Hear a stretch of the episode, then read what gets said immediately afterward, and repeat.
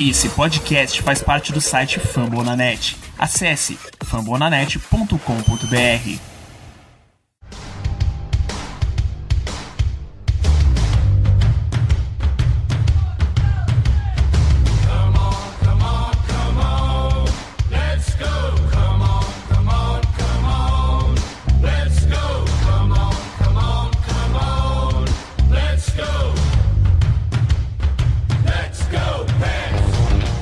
Fala pessoal, sejam todos muito bem-vindos a mais um Cast, nosso podcast sobre o Pittsburgh Penguins no Brasil. Aí um tempinho sem conseguir gravar, felizmente tá tudo muito parado ainda, né? Off-season chegou no seu ponto mais baixo que aquele mês que antecede os training camps, mas nessa última semana os Penguins tiveram ali algumas notícias em, ao redor da franquia, algumas, alguns jogadores que estão chegando para ver se vão continuar mesmo para essa temporada. Notícia de lesão bastante importante pra gente e vamos falar um pouquinho de uma notícia que não é tão nova assim, mas que essa semana ganhou novos capítulos e vale a pena mencionar, que é um programa de hockey que vai estar sendo criado na cidade. Comigo hoje, ele é o companheiro de sempre, que está sempre aqui comigo. Feliz da vida hoje, porque temos um grande acontecimento em Pittsburgh, num outro esporte, para os lados do Heinz Field. Pedro, seja muito bem-vindo. Quantas caixas de fogo você já soltou pelo contrato do TJ Watt hoje? Ainda não soltei, mas vou soltar bastante. Vou até abrir uma cervejinha hoje, começa NFL. Hoje pode, tem liberdade poética para fazer isso. Enfim. Ah, vamos comentar das coisas que aconteceu. Acho que o mais importante é a lesão, a, a lesão do Crosby, cirurgia no caso. E é isso. Não, não, se nada acontece feijoada aí de agosto, de julho, é uma beleza sensacional. Vamos lá. Exatamente, tudo muito calmo. Mas daqui a pouquinho os training camps começam, a pré-temporada também, agora no mês de setembro. Então falta pouco, gente. Falta pouco. Comigo também, ela retornando com sua habitual corneta, que hoje não vai soar tanto e ela tava até aqui sentimental agora há pouco, que ela desejou tanto assim a, a saída de um certo jogador do, do Pittsburgh Penguins, que agora que ela descobriu que esse jogador tá desempregado, ela ficou com peso na consciência. Malu, seja bem-vinda. Olá, galera. Eu fiquei chateada mesmo, parece que eu destruí uma família, assim. Não que minha opinião realmente importe para alguma coisa, mas eu fiquei em choque. Vamos falar um pouco de Penguins enquanto a temporada não começa, mas já está quase lá, galera. Ó, outubro é logo ali. É isso, outubro é realmente logo ali. Estamos a um mês e três dias contando de hoje, né, na data que está sendo gravado esse podcast, do início da temporada. E os Penguins jogam no início da temporada, né? A gente vai ter a graciosa missão de subir o banner em tampa contra os campeões. Que bom que eu só me importo com a temporada regular quando chega na metade de dezembro para lá, né? Depois da pausa de Natal é quando eu começo a ficar estressado com a temporada regular. Então até lá a gente vai tranquilo, sem muito problema. É, vamos então entrar nos nossos assuntos agora.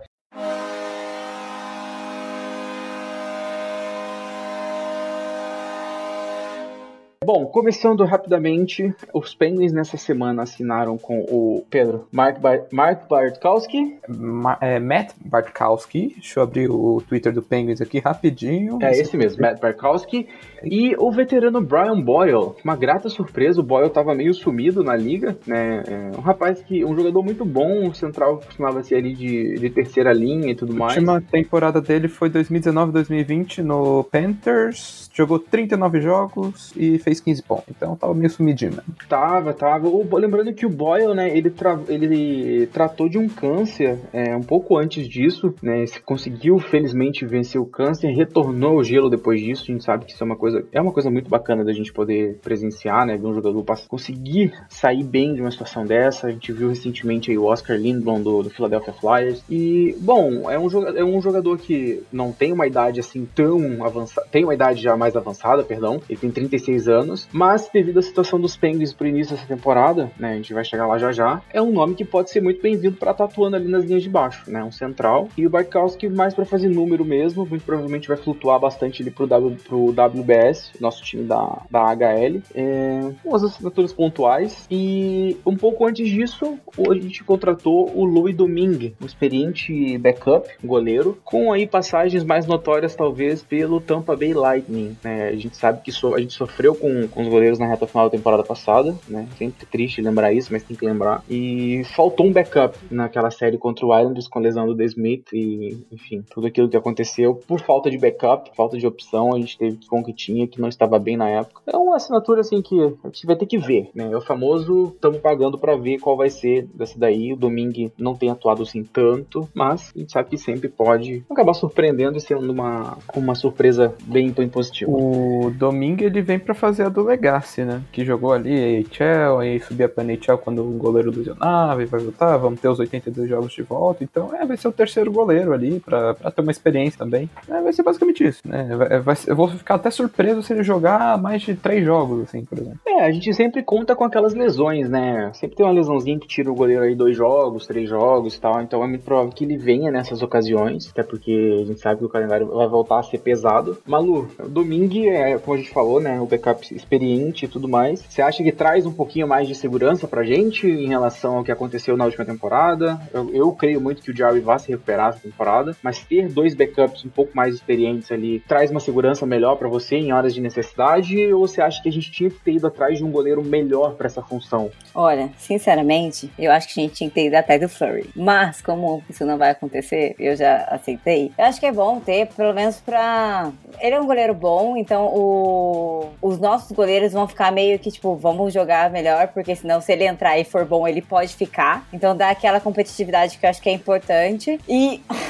Ah, eu tô chateada porque eu realmente tô com esperanças, mas eu acho que é bom é, essa, essa escolha. Eu acho também que o Jerry vai melhorar, apesar de quando terminou a temporada eu queria matar o Jerry, mas eu acho que ele, ele é um bom goleiro, ele só precisa melhorar uns pontos e, e ter mais goleiros competindo pela vaga é, é sempre bom, eu acho. Sem dúvida, acho que você ter uma competiçãozinha a mais ali, especialmente nessa posição de backup, pode ser algo que, que é, gere bons frutos pro, pro time a decorrer da temporada, né? A gente sabe que a temporada é longa, voltamos aos, aos 82 jogos, então é uma corrida bastante comprida aí, que vai durar bastante esse ano. A gente vai ter pausa para as Olimpíadas também, né? Essa é uma notícia que a gente pode comentar aqui. É, as Olimpíadas de Inverno vão acontecer em fevereiro e as franquias da NHL vão liberar os seus jogadores, então teremos uma, uma, uma competição bastante legal de se acompanhar, né? Fevereiro de 2022. Do nosso time deve ir alguns nomes, certamente Crosby deve ser o capitão do Team Canada, o Malkin vai jogar pela Rússia, talvez um ou outro, o Gwentzel vai jogar pelos Estados Unidos, então teremos, teremos Penguins também na, nas Olimpíadas. Pedro, uma notícia muito boa pro fã do esporte, né? Que tava querendo ver isso há muito tempo. É uma geração nova que tá chegando de talentos com uma geração que tá indo embora daqui a pouco, que não joga outra Olimpíada provavelmente. Sidney Crosby, Patrice Bergeron, esses caras assim, essa é a última deles. Será, vai ser bacana de ver esse misto, né? Fizeram umas projeções de linhas aí. Então, assim, uma linha, por exemplo, do Canadá é Huberdeau, McKinnon e McDavid. É uma coisa que é coisa de videogame que a gente vai poder assistir. Ah, assim, vai ser a minha primeira Olimpíada de Inverno que eu vou assistir, né? Porque na última eu ainda não acompanhava NHL, lá em 2017, se eu estou certo que sim. E, cara, vai ser uma experiência super legal. Aquela coisa de você tá vendo, tipo, um All-Star Game, assim, só que valendo. Vai ser, pô, sensacional. É, você vai ver a Austin Matthews também. Pô, vai ser, cara, da hora. E vai ter rivalidade. Não sei, Rússia, República Tcheca, essas coisas. Vai ser divertido de ver. Finlândia vai, também, vai ser bastante Vai ser bastante divertido. Lembrando que a Rússia vai competir sob a bandeira do Comitê Olímpico ainda nessa Olimpíada de Inverno, né? Eles estão banidos por um, um ciclo olímpico. E vai ser bastante bacana. A gente tem umas seleções que tem bastante jogadores novos, tipo a República Tcheca, como você mencionou, né? Tem o Pasternak, que é, um, vai ser é o melhor jogador de lá, mas tem o David Crate, que recentemente voltou para jogar na República Tcheca. Podemos ver ainda o Jagger, né? Não, não descarta a possibilidade de ver o Jagger jogar uma o Olimpíada cara tem literalmente idade para ser meu pai, pô. Ele tem, o Jagger tá chegando nos 50 anos, mas assim, é possível, então assim, uma competição muito, muito legal. Malu, o que que você, como é que você tá com essa notícia? O que que você espera dessa competição? Meu, Olimpíadas deve ser muito legal. Eu lembro que eu assisti a última, é fantástico, porque você assiste os melhores. Olimpíada já é legal, Olimpíada de Inverno, que tem rock, é maravilhoso. E eu tava vendo, mano, tem a Finlândia, tem a Rússia, tem o Canadá, tem os Estados Unidos. Mas é só jogão, é fantástico. Eu acho que a gente deveria fazer um. É que você vai fazer na, na NHL Brasil, mas a gente deveria fazer com os jogadores do Penguins, então pra galera acompanhar, porque é muito legal. Assistam a Olimpíada de Inverno, é sensacional. Sim, é uma coisa que a gente, né, eu, eu principalmente, eu lembro até hoje, o primeiro jogo de hockey que eu vi na minha vida, assim, que eu parei para assistir foi a final de 2010 entre Canadá e Estados Unidos, que foi pro overtime, que teve um gol do, do, gol do Crosby, Crosby né, mano?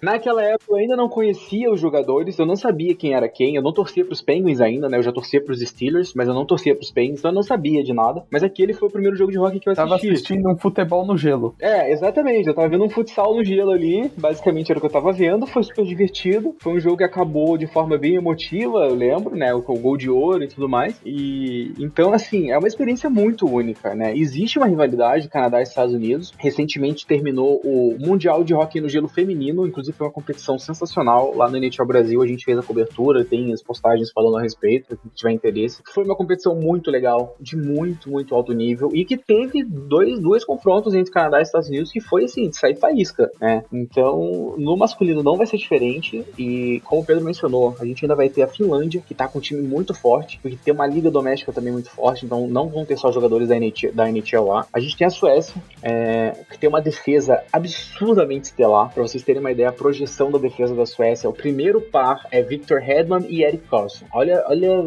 o nível de, do que a gente vai estar tá assistindo, sabe? Então, o mundo do hockey ficou bastante, bastante animado em relação a isso. E não percam que vai ser legal. Óbvio, quando estiver chegando perto da competição, vocês vão saber de tudo aí na, nas redes sociais do, da comunidade do, do rock no Brasil. Uma outra notícia que chegou pra, na, pra gente na, na NHL essa semana é que a maioria dos times estão adotando o protocolo da vacinação obrigatória para entrar na arena. Os Penguins ainda não se manifestaram a respeito disso, né? Bem provável que estejam trabalhando com as autoridades locais de saúde para entender melhor as demandas. Lembrando que nos Estados Unidos cada estado tem mais ou menos as suas, suas próprias leis referente a, a essas questões, mas diversos times já pularam na frente e já anunciaram que somente vacinados poderão assistir seus jogos. Né? O Winnipeg Jets foi a primeira e vários outros seguiram. Vocês acham que o Penguins vai seguir essa, essa cartilha ou vai fazer mais ou menos como o Vegas recentemente, eu acho que divulgou que não vai ser obrigatório, mas que vai ser obrigatório estar usando máscara e tudo mais? Cara, assim, nos Estados Unidos a gente sabe como é em relação à vacina, né?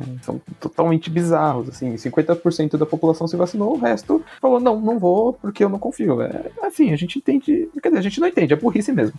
Tomara que o Penguins tenha uma, uma diretriz de obrigar a vacinação, ou pelo menos aquele teste negativo 48 horas antes, mesmo que eu acho que não é muito efetivo, tem que sim ter obrigação de máscara e vacinação. É, esse é o jeito, principalmente por ser uma arena fechada, né? Como se fosse um estádio de futebol americano ou uh, o estádio do, do, do, Pirates, porque aqui é aberto. O Penguins tem que ter essa, essa diretriz de obrigação de vacinação e máscara. Não, não tem jeito. É, para mim também é, é, é, inevitável, é uma coisa que não, não tem nem questionamento. Eu acho que tem que ser obrigatório, né?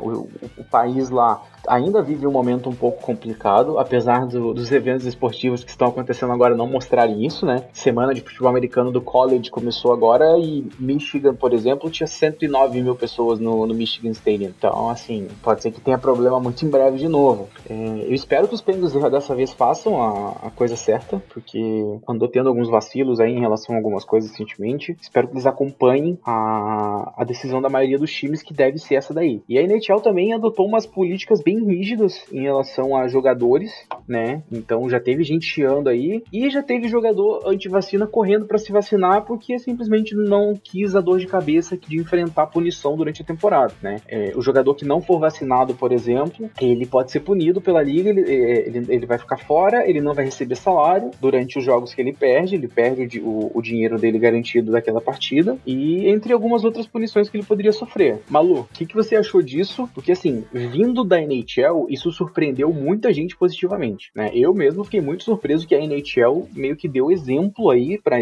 esse retorno agora e botou medidas sanitárias bastante bastante rígidas em relação aos jogadores, né, aos funcionários desses times que escolhem não se vacinar. O que, que você achou disso? Também te pegou bastante assim de surpresa? Sempre pega, né? Porque falando na NHL dando uma, uma bola dentro assim é uma coisa uau! E Que incrível, porque isso é raro. Eu acho que tá certo. Gente, a gente tem que pensar primeiro no, no bem maior, numa segurança para todos. E vacina é a única coisa que eles acharam que segura essa pandemia. Então é o único jeito a gente tentar sair dela. Se não obrigar, eles não iam tomar, e acho que os Estados Unidos ia continuar nesse looping para sempre. É, o, o, mundo inteiro. Então eu acho que é uma. Foi uma ótima atitude. Assim, obriga. Eles são exemplos, então. Então, meu, são pessoas públicas. Eu acho que pessoas públicas elas têm que dar exemplo, porque tem seguidores que vão fazer o que eles fazem. Então, se todos estão vacinados, tem uma galera que vai vacinar porque fulano foi vacinado. Então, acertou, né, tchau. Tô com vocês. Exato, é a questão do bom exemplo, é a questão da, do cara que é. As,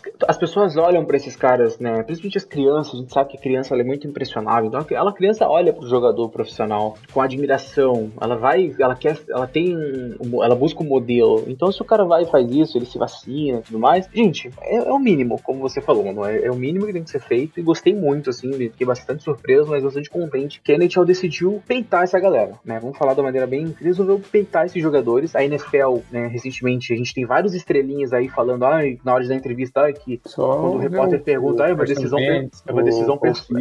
É, Carson Wentz, é, Cam Newton, o, o, Lamar Jackson, o Cam Newton, são todos jogadores de bastante destaque, sim, né? Beasley, agora. Não, o Cole Beasley é outro, o Cole Beasley ele é, é outro assunto. O Cole Beasley é, um, é, um, é o tipo de pessoa que já devia ter sido, tipo, banido da liga e tá internado em algum canto, cara. O Cole Beasley não é normal. Não dá. Não, o Cole Beasley é um nível de, é um nível de ignorância, assim, é, é, é ou de outro patamar, sabe? O, mas assim, esses jogadores estão dando entrevista, tipo, ah, não, decisão pessoal, não vou falar sobre isso. Cara, fala, pelo menos então. Então assuma, né? Assume o BO. Você não vai se vacinar, você chega na frente da porra da câmera e você fala, eu não vou vacinar. Assuma a consequência do teu lado. Agora, ah, é pessoal, não sei o quê. A NHL já tirou isso da mesa, né? A NHL já chegou e já botou e falou, não, olha só, você toma, joga. Se não tomar e der merda, aqui, ó, você vai isso aqui vai acontecer com você. E fez a galera se vacinar. Teve jogador anônimo dando entrevista e tudo mais que falou pro jornalista que, tipo, não, fui lá e tomei para evitar problema. Não quero, não quero prejudicar meu time. É, né? Não quero me prejudicar depois tal. Então a resposta à medida mais restritiva da NHL foi muito positiva, foi muito boa. Então fico bastante feliz com isso também.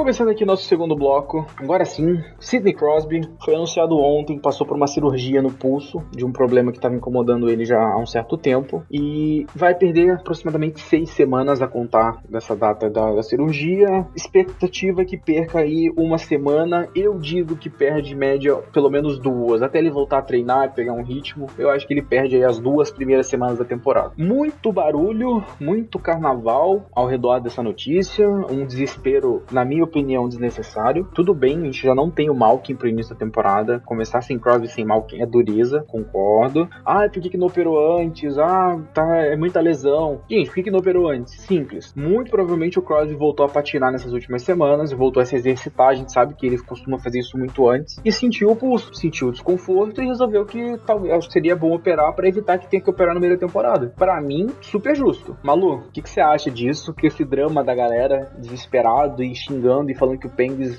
é, conduziu mal a questão e que devia ter sido operado quando acabou a temporada. Enfim, o que, que, você, que, que você acha dessa questão toda? Drama, né, galera? Para, vamos respirar. Até porque é o que você falou, Kaique, tipo, a gente conta a temporada mesmo depois de dezembro. Até lá é meio que, gente, começo de temporada, a galera tá com o pé no freio, tá, tá jogando só por jogar, é meio que pra fazer tabela. Então, óbvio, óbvio, perdeu o Crosby e o Malk no começo da temporada, a gente vai sentir, a gente vai perder alguns jogos, ou Pode ser também que a gente descubra umas pessoas maravilhosas e ganhe. Pode ser, pode acontecer tudo. É, a gente não sabe ainda o que, que vai rolar. O time nunca jogou junto. A gente perdeu, a gente perdeu o jogador em todas as linhas, então vai ser tudo novo. Então não pode colocar toda a culpa no Crosby no Malkin. Eu acho que a, a, cirurgia foi o que você falou. Tem que. Ele tentou jogar, não conseguiu. É cirurgia mesmo. Vai fazer o cara jogar com dor? Para. É, e perde pouco. Nossa, até se fosse um mês perder, tá ok também. Pra mim, eu acho que a galera faz muita drama. É melhor a gente ter o Crosby e o Malkin 100% pra, sei lá, de dezembro em diante, do que ficar com ele meia boca na temporada inteira. É. Exato. Pedro. Desculpa, Kaique. É, eu ia falar que ele não vai perder o começo da temporada, vai perder o training camp. O começo do training camp, não é nem a temporada que ele vai, vai, vai perder. Então, pelo menos é o que eu tô lendo aqui. Né? Não, é então, possível, Pedro, é possível que ele perca ainda as duas primeiras. São seis semanas Será? a contar de hoje e a temporada retorna no dia 12. É, é. Então ele perde quatro semanas agora, até o dia 12, digamos assim. E mais né? duas. E mais duas, provavelmente. É. Ah, mas então, começo de temporada, talvez. são duas não- semanas. É. Seis, sete jogos por aí. Não, não é o um...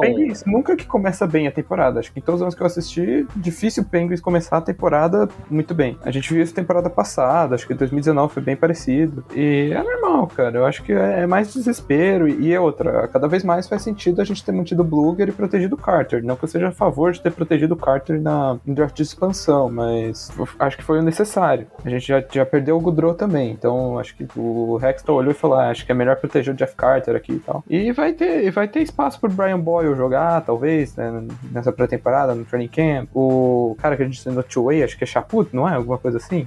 Michael Chaput. É, vai ter espaço também, então, pô. gente- E lembrando, né, guardadas as devidas proporções, o Jeff Carter, quando atuou em situação de destaque, segunda, leia-se segunda linha com a lesão do Malkin, ele destruiu, jogando ali na segunda linha com Kaplan, principalmente. Então, assim, é, né, claro, a gente vai sofrer um pouquinho, a gente vai pegar o tampa logo na abertura, é, são jogos mais difíceis, a gente já não vai Mas jogar não só dentro da própria também. divisão. Oi? Não precisa arriscar, vai que o, ah, coloca o Crosby meio zoado, vai lá e piora É. a, a lesão. Não tem por que arriscar. Então, assim, faz a cirurgia, como a Malu falou, faz a cirurgia, conserta o problema, recupera e volta. O Dino, por exemplo, né? O Dino foi ligamento, cara. Assim, é uma, é uma, é uma loucura sem tamanho se colocar um cara no gelo com, com o ligamento do joelho danificado do jeito que o dele tava, sabe? Seria muito melhor. Eu entendo que a cultura não é essa e tal, e a gente fica puto com isso, mas, cara, seria muito mais jogo, talvez, o Dino não ter jogado contra o Islanders, sabe? Porque Uhum. o, o Carter tava bem, o Carter tava dando conta da situação e a gente tinha outros nomes pra colocar. Aí se põe o Dino, que não tá 100%, ele acaba tirando o, o brilho, ele acaba diminuindo o ritmo da linha dele. E a linha dele era boa, era, era o Kapanen, que tava voando naquela época. Então, assim, Pra ele, da McKen, não era? Aquela, aquela tava sendo, se não me engano, essa. Então, assim, gente, melhor curar logo do que ficar botando esses caras baleados no gelo e, e perdendo em desempenho, né? A gente já viu que isso acontece. Lembra do Tyler Seguin na- nas finais da Stanley Cup de dois anos atrás, na bolha. O Tyler Seguin não conseguia fazer nada, não conseguia patinar. Depois foi descobrir que o cara tava todo quebrado. Tanto que ele só voltou a jogar em março desse ano, já na reta final da temporada regular, sabe? Então. Essa pode falar, pra, mim, essa pra mim é uma cultura muito idiota, né, meu? Porque prefere que o cara entre com, sei lá, 50% do que um outro que não é tão bom, mas ele vai dar de tudo. Deixa o cara tentar, sabe? Nossa, sei lá, acho que é, é muito idiota fazer o cara poder correr o risco de se lesionar ainda mais e perder. Vai que ele perde mais tempo da próxima temporada só porque você precisava dele em um jogo. Ah, acho isso bem. Uma cultura bem idiota. Sim, sem dúvida. Bom, passamos desse assunto Crosby. É, pro pessoal que nos ouve, entendemos a situação, né? Mas, gente, não percam a calma. A temporada é muito extensa. É, não são 10 jogos que podem, que, aqui no começo, que vão fazer a diferença. São 10 jogos, provavelmente lá no final, que é onde a gente costuma jogar melhor. Então, aquela coisa, o começo de temporada dos Penguins, ele é sempre turbulento, ele é sempre naquela preguiça que a gente conhece. Não vai mudar dessa vez, ainda mais com o elenco ficando cada vez mais velho. Então, o negócio pra gente é, lá na segunda metade da temporada, é não deixar a peteca cair e continuar no alto nível pra chegar bem pra se classificar. Nossa, o nosso modus operandi é esse e eu acredito que vai, sendo, vai continuar sendo isso. E agora uma notícia daquelas que a gente fica muito feliz de, de ver o nosso time envolvido. Em julho foi noticiado que a cidade de Pittsburgh estaria ganhando um novo rink a céu aberto, né? Seria num bairro até histórico da cidade e que esse rink ele ia ser custeado pelos Penguins, os Penguins iriam auxiliar na construção e iriam bancar a manutenção desse rink. Mas por que exatamente? Bom, é, a cidade a cidade de Pittsburgh, né, e os Penguins, eles obteram autorização da NHL e da Associação de Jogadores da NHL para construir esse rink e nele conduzirem uma espécie de escolinha, vamos contar dessa forma para ficar mais fácil de entender. Essa escolinha seria voltada para jovens é, negros, né, da comunidade negra da cidade, que a gente sabe que normalmente não tem acesso a hockey, que é um esporte mais elitizado e tudo mais. E é uma iniciativa que foi muito elogiada, é uma iniciativa que deixou a torcida dos Penguins bastante contente, né, de ver a franquia engajando nessas questões. A gente sabe que isso é uma coisa que está crescendo e que é muito bom de ver cada vez mais franquias se envolvendo com isso. Los Angeles Kings tem um projeto muito bacana, o Seattle já lançou um programa muito bacana e nem estreou na liga ainda, né? E esse rink também vai servir para depois os Penguins conduzirem a Willie O'Ree Academy, que também tem esse mesmo foco, é uma, é uma escolinha que atenderá jogadores de hockey com idade entre, 17, entre 10 e 17 anos durante um período aí de 10 semanas durante, a, durante as férias. Também jovens de baixa renda, jovens da comunidade negra, principalmente. Lembrando que o Willie O'Ree é, foi um jogador que fez história na NHL, se tornar o primeiro jogador negro a quebrar a barreira de cores, né? É o, o nosso Jack Robinson do, do Rock, no caso é o Willie O'Ree, tem um documentário muito bacana sobre ele, inclusive, para quem tem acesso aí a agora ao Star Plus, o Watch ESPN, recomendo muito vocês procurarem esse documentário para assistir e entender a história do, do que é incrível, incrível. E é isso, é, é uma notícia que a gente gosta, é uma notícia que a gente fica feliz demais, e essa semana, né, como eu falei, mais notícias a respeito desse projeto surgiram, e o Jaden Lindo, que foi um jogador draftado pelos Penguins em 2014, acabou não tendo sua carreira, sua carreira como jogador acabou não se desenvolvendo né, da forma que ele gostaria. Ele foi nomeado o gerente, né, o, o, o manager no caso da dessa, desse programa. Né? Ele foi nomeado manager da, do programa comunitário de hockey que os Penguins vai os Penguins vão estar liderando. E, e, inclusive ele vai ser responsável também assim pelo, pelo por esse projeto do Willie Academy que os Penguins vai estar tocando lá. Então ele vai estar nas duas nas duas frontes desse projeto que envolve o rink na, na comunidade. O Lindo vai, vai fazer parte e vai estar à frente disso. Malu, uma daquelas notícias que a gente gosta muito, né? Como eu falei aqui algumas vezes, é legal demais ver a franquia indo nessa direção, dando maior visibilidade, trazendo um pouco mais de diversidade para o esporte. E a gente sabe que é assim que a gente vai conseguir mudar a, a, a cultura desse esporte. Isso aí. Primeiro, queria falar, assista o documentário na SPN, é muito bom mesmo. Meu, é, dá, tem umas horas que você fica meio. Pra mim é, é um absurdo, mas ele passou por isso, a história, e é fantástico. E essa notícia é muito boa, muito legal, porque, meu, aumenta a visibilidade do hockey. Então, por ser um esporte que a maioria é branco e é um esporte de elite, a, a, você vai até nos Estados Unidos tem muita gente que nunca assistiu o hockey, porque é tipo, ah, não, não é uma coisa que joga na rua, tipo no Canadá, que é o nosso futebol na rua, é o hockey na rua. Então é um jeito de, de aumentar a visibilidade do esporte e fazer o esporte crescer, que é o que a gente quer, né? A gente quer que ele seja visto mais gente e que tenha mais pessoas de várias faixas etárias e várias cores e etnias. Eu acho que é, é isso que é o esporte. Muito legal, fiquei feliz. Exato, é isso, exato como você falou, é isso que é o esporte, como você também destacou. É, é incrível a gente falar uma coisa dessa, pode parecer bastante, bastante é, um absurdo, né, para quem não tem tanto essa cultura assim. Então, assim, é bacana ver isso. E realmente, muita gente nos Estados Unidos nunca parou para ver rock. Vocês conseguem imaginar isso, gente? É, é, a mesma coisa, assim, é claro, guardadas as devidas proporções, mas é porque é uma coisa que é tão segregada, é tão assim, é tão aquela coisa do popular que é o esporte de branco. E para quem não, para quem não, não, não consegue visualizar isso, eu acho que muita gente aqui vai se lembrar daquele episódio de Todo Mundo Odeia o Chris, né? O, o, Drew, irmão do Chris, ele gosta muito de rock e aí vai lá e compra uma camisa do, do Gretzky tipo, no, no, no, famoso perigo, né? E a camisa vem escrito errado e tudo mais, e aí o Drew sai com aquela camisa do Gretzky se achando o máximo, que é o ídolo dele, não sei o quê. E os garotos brancos ficam tipo, cara, como assim, mano? É rock.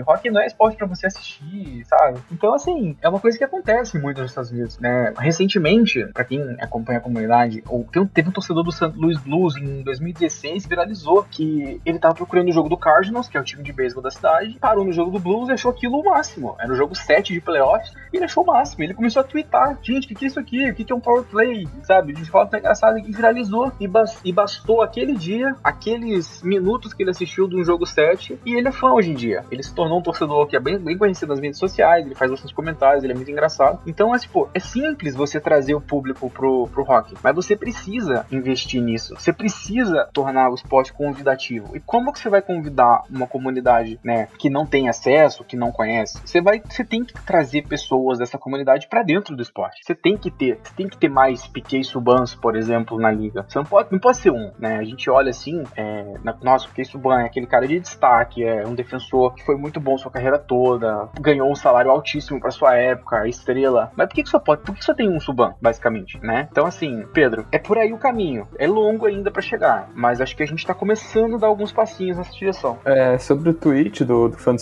Louis Blues, eu tava procurando esse tweet aí você lembrou, então, pô, estamos na, na, mesma sintonia. Mas é, cara, é um esporte que por muito tempo foi segregado e ainda é. é do, das quatro grandes ligas é o que tem a menor porcentagem de, de afro-americanos, né? É, é, complicado, cara. Então esse projeto do Penguins vai abrir portas, pô, sensacionais. É, não tem muito o que falar, cara. É sensacional o que tá fazendo, é de deixar o coração quentinho, né? É isso aí. É isso. Vamos com essa notícia incrível e esses comentários que a gente fez aqui. É, adianto a vocês que muito desse podcast hoje foi gravado aí mais no, no improviso mesmo. Foi vindo algumas pautas aí na cabeça, a gente foi falando para vocês, então perdoem aí a, a, gaguejada de vez em quando, é, hesitando em falar, mas é, é legal a gente entrar nesses assuntos como a gente entrou agora no final. Eu acho que é importante para a comunidade do rock que a gente continue levantando esses assuntos como a gente faz na comunidade aqui do Brasil. Todo mundo aí que acompanha, principalmente o NHL Brasil, o NHLas, o Punk Brasil, o Rock Fanático, todo mundo muito engajado em ter uma comunidade saudável e que entenda né, a necessidade dessa inclusão e tudo mais.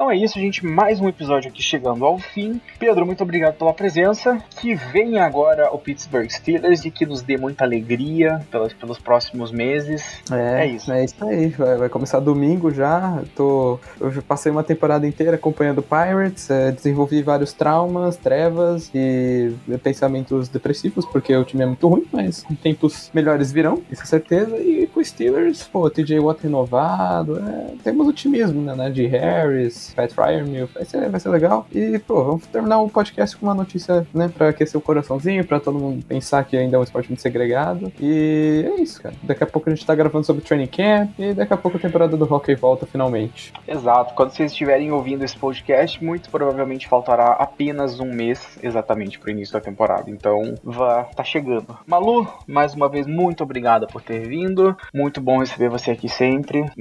Tá acabando agora aquele período em que você pode se esquivar de vir participar, dizendo que não tem mais nada para falar, que a temporada tá chegando. Então sua presença aqui será recorrente novamente. Você não precisa me entregar para todo mundo que tá ouvindo, tá bom? Você poderia é ser mais discreto. ai, ai. Vou voltar mais vezes. Agora tá. Tem... Agora vai ter coisa para falar, né? Porque depois é só estatística e essas coisas não são muito boas. Foi muito bom participar. Eu gosto de estar aqui. Espero que vocês gostem de me ouvir também. E é isso aí, galera. Bora esperar começar pra gente ter assunto e torcer e ficar com raiva. E ter um jogador pra gente pegar no pé, já que o Yankowski não faz mais parte dos Penguins. é isso. É, a oportunidade surgirá e acredito eu que o nome do seu próximo crucificado é Dominique Simon. Então é isso. Veremos. Galera. Veremos. Então é isso, galera. Muito obrigado pela presença.